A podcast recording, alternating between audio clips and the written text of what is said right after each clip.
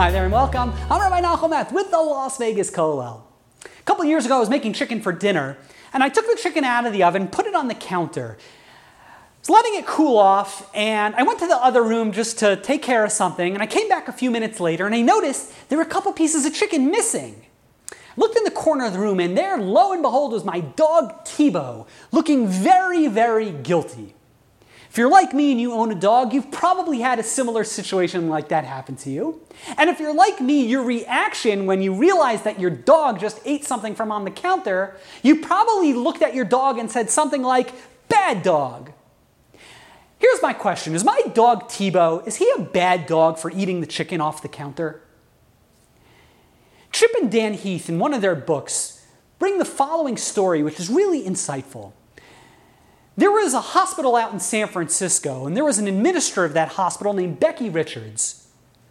She was looking some, at some of the data that the hospital had, and she noticed that when nurses were given orders to administer drugs, she noticed that about one out of every 1,000 orders were given incorrectly, meaning the dosage was too high, the dosage was too low, maybe they gave the wrong medication in the first place.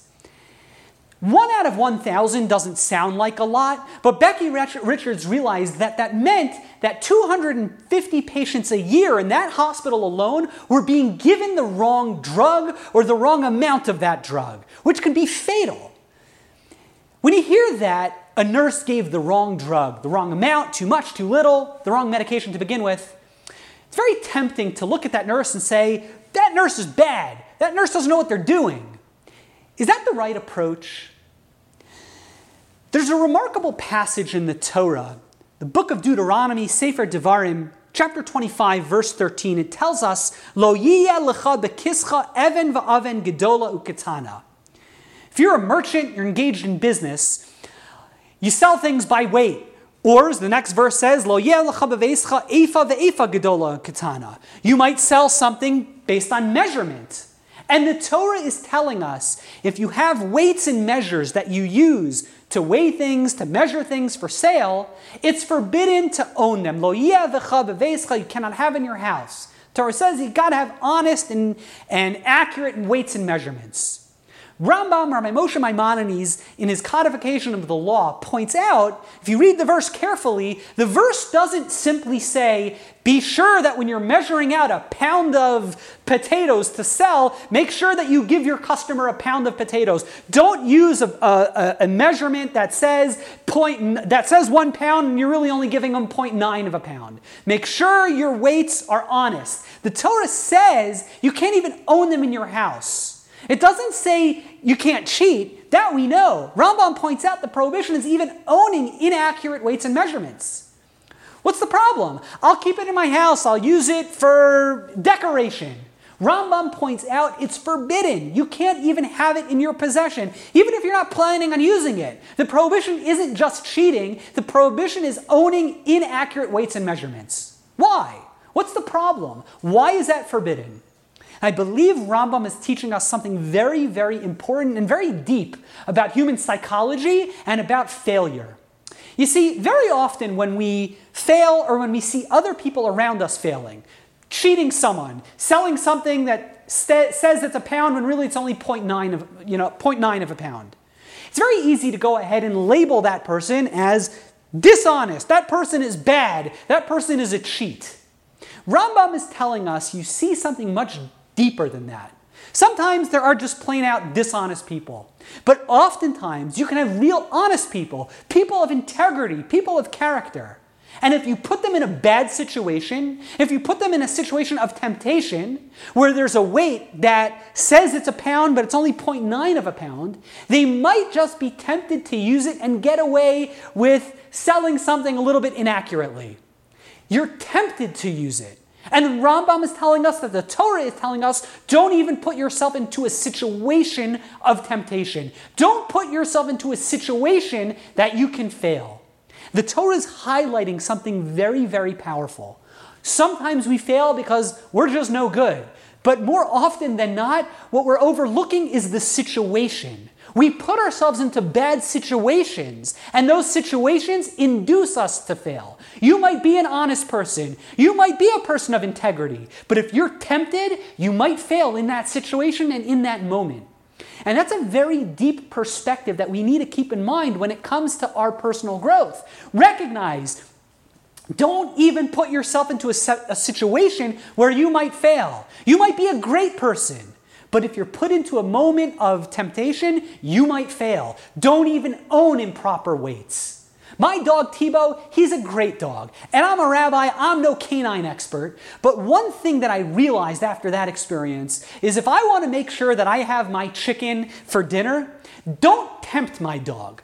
Don't leave that chicken out on the counter for my dog to be faced with that temptation of being a good dog and not eating that chicken, or, you know, maybe giving into his temptation. He's a great dog, he's a wonderful dog, but if you tempt him, he might fail.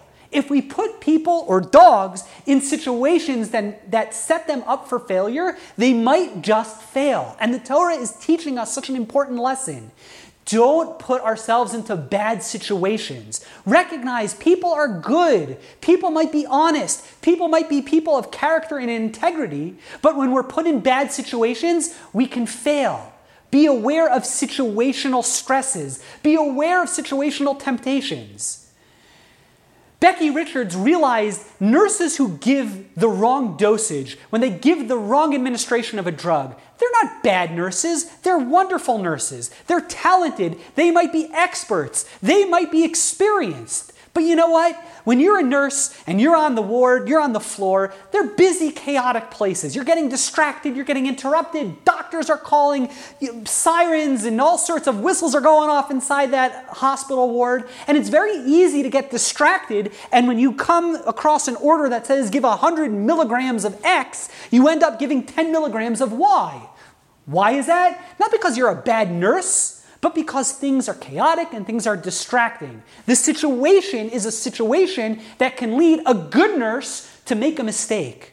And Becky Richards realized it's not useful, it's not helpful to go ahead and label nurses as good or bad. That's not going to solve the problem. Rather, what solves the problem is recognizing don't put nurses into situations that they might misadminister a drug. Recognize it's the situation that's often contributing to the failure. Richards realized she instituted a trial where they were going to institute a new policy on a hospital ward where a, a, nurse, from the moment that a drug comes across her desk to administer to a patient, from this, the moment she got that order, they would put on a jacket. A bright jacket, and the nurse would be wearing that, that jacket, and that jacket signified to everyone around them do not interrupt this nurse whether you're a doctor, another nurse, the CEO of the hospital. If a nurse is wearing that designated jacket, they may not be interrupted. Richards instituted this policy as a trial in, on a particular ward in, in that hospital. And they found after six months, the misadministration rate, it dropped by 50%. Situations matter. People might be good. Dogs might be good. Nurses might be good. Everyone in between might be good. When we're put into situations that we might fail, we might fail. And have that recognition of situations, situations of temptation, situations of stress, that's often what impacts our ability to succeed or to fail. Let's have that awareness and recognize when people around us fail, it's not that they're bad, it's that they're often impacted by situations. And let's remember for ourselves if we want to be people of growth, if we want to be successful in life, let's recognize you can have all the integrity in the world, you can have all the character in the world. If you put yourself into a bad situation, you might just fail.